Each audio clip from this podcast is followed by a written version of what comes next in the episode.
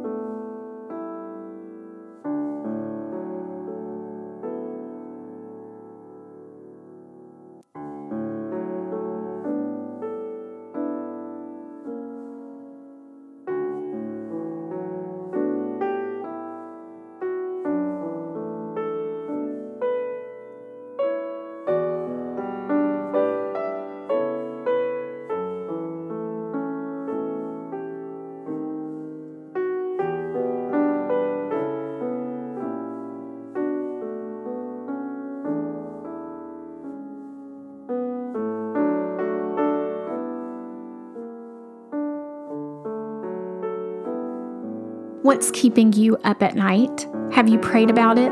Use these next few minutes to ask God to show you who He is in light of your situation.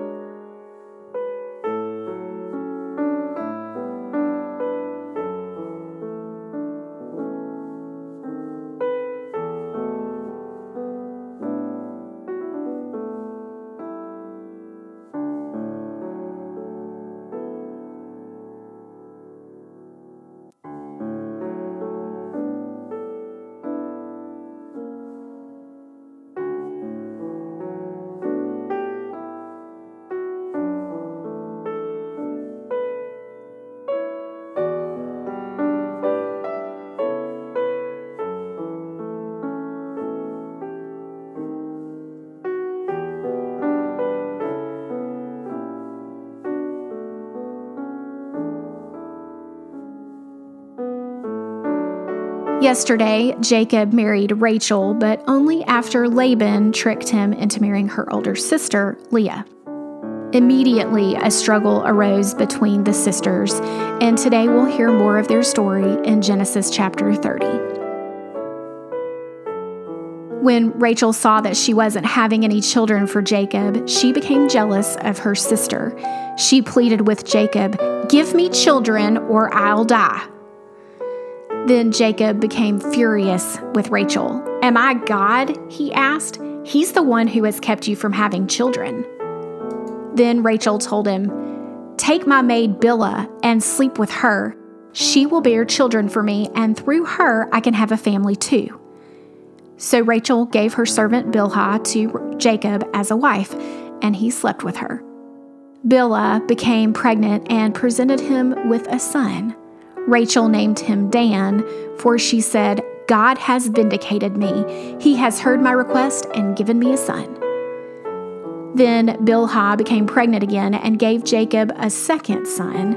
Rachel named him Naphtali, for she said, I have struggled hard with my sister, and I'm winning. Meanwhile, Leah realized that she wasn't getting pregnant anymore, so she took her servant Zilpah and gave her to Jacob as a wife. Soon, Zilpah presented him with a son. Leah named him Gad, for she said, How fortunate I am. Then Zilpah gave Jacob a second son, and Leah named him Asher, for she said, What joy is mine! Now the other women will celebrate with me. One day, during the wheat harvest, Reuben found some mandrakes growing in a field and brought them to his mother, Leah. Rachel begged Leah, Please give me some of your son's mandrakes. But Leah angrily replied, Wasn't it enough that you stole my husband?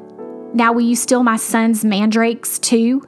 Rachel answered, I will let Jacob sleep with you tonight if you give me some of the mandrakes. So that evening, as Jacob was coming home from the fields, Leah went out to meet him. You must come and sleep with me tonight, she said. I have paid for you with some mandrakes that my son found. So that night, he slept with Leah. And God answered Leah's prayers. She became pregnant again and gave birth to a fifth son for Jacob. She named him Issachar, for she said, God has rewarded me for giving my servant to my husband as a wife. Then Leah became pregnant again and gave birth to a sixth son for Jacob. She named him Zebulun, for she said, God has given me a good reward. Now my husband will treat me with respect, for I have given him six sons. Later, she gave birth to a daughter and named her Dinah. Then God remembered Rachel's plight and answered her prayers by enabling her to have children. She became pregnant and gave birth to a son. God has removed my disgrace, she said. And she named him Joseph, for she said, May the Lord add yet another son to my family. Soon after Rachel had given birth to Joseph, Jacob said to Laban, Please release me so I can go home to my own country. Let me take my wives and children, for I have earned them by serving you, and let me be on my way. You certainly know how hard I've worked for you. Please listen to me, Laban replied. I have become wealthy, for the Lord has blessed me because of you. Tell me how much I owe you, and whatever it is, I'll pay it. Jacob replied, you know how hard I've worked for you and how your flocks and herds have grown under my care. You had little indeed before I came, but your wealth has increased enormously. The Lord has blessed you through everything I've done. But now, what about me? When can I start providing for my own family? What wages do you want? Laban asked again. Jacob replied, don't give me anything. Just do this one thing, and I'll continue to tend and watch over your flocks. Let me inspect your flocks today and remove all the sheep and goats that are speckled or spotted, along with all the black sheep. Give these to me as my wages. In the future, when you check on the animals you have given me as my wages, you'll see that I have been honest. If you find in my flock any goats without speckles or spots, or any sheep that are not black, you will know that I have stolen them from you. All right, Laban replied, It will be as you say. But that very day, Laban went out and removed the male goats that were streaked and spotted, all the female goats that were speckled and spotted or had white patches, and all the black sheep. He placed them in the care of his own sons, who took them a three days' journey from where Jacob was. Meanwhile, Jacob stayed and cared for the rest of Laban's flock. Then Jacob took some fresh branches from poplar, almond, and plane trees and peeled off strips of bark, making white streaks on them. Then he placed these peeled branches in the watering troughs where the flocks came to drink, for that was where they mated. And when they mated in front of the white streaked branches, they gave birth to young that were streaked, speckled, or spotted. Jacob separated those lambs from Laban's flock, and at mating time he turned the flock to face Laban's animals that were streaked or black. This is how he built his own flock instead of increasing Laban's. Whenever the stronger females were ready to mate, Jacob would place the peeled branches in the watering troughs in front of them. Then they would mate in front of the branches. But he didn't do this for the weaker ones, so the weaker lambs belonged to Laban, and the stronger ones were Jacob. As a result, Jacob became very wealthy with large flocks of sheep and goats, female and male servants, and many camels and donkeys. May God bless the reading and hearing of His Word. What stood out in this chapter? Did anything surprise you?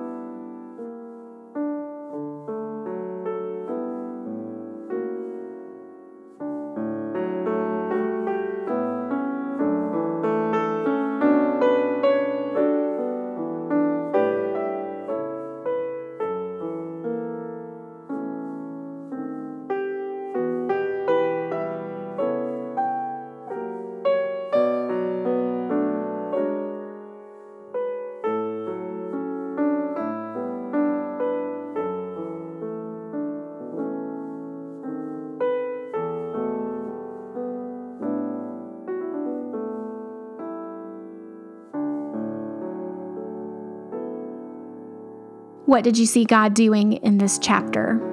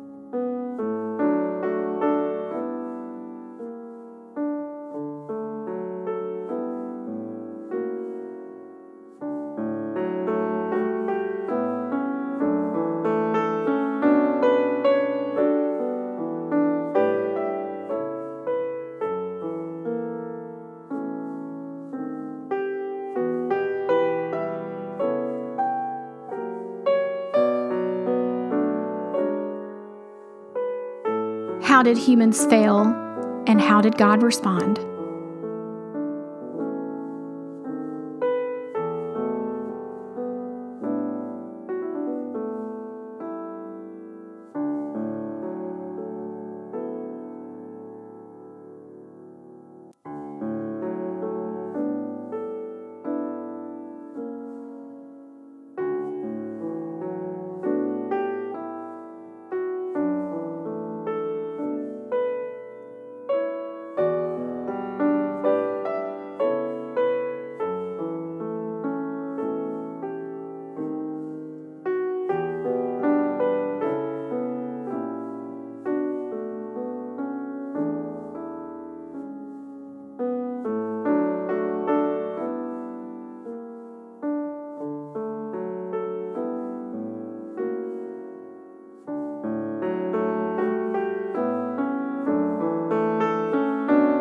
Spend the next few minutes reflecting on what you learned and then thank God for who He is.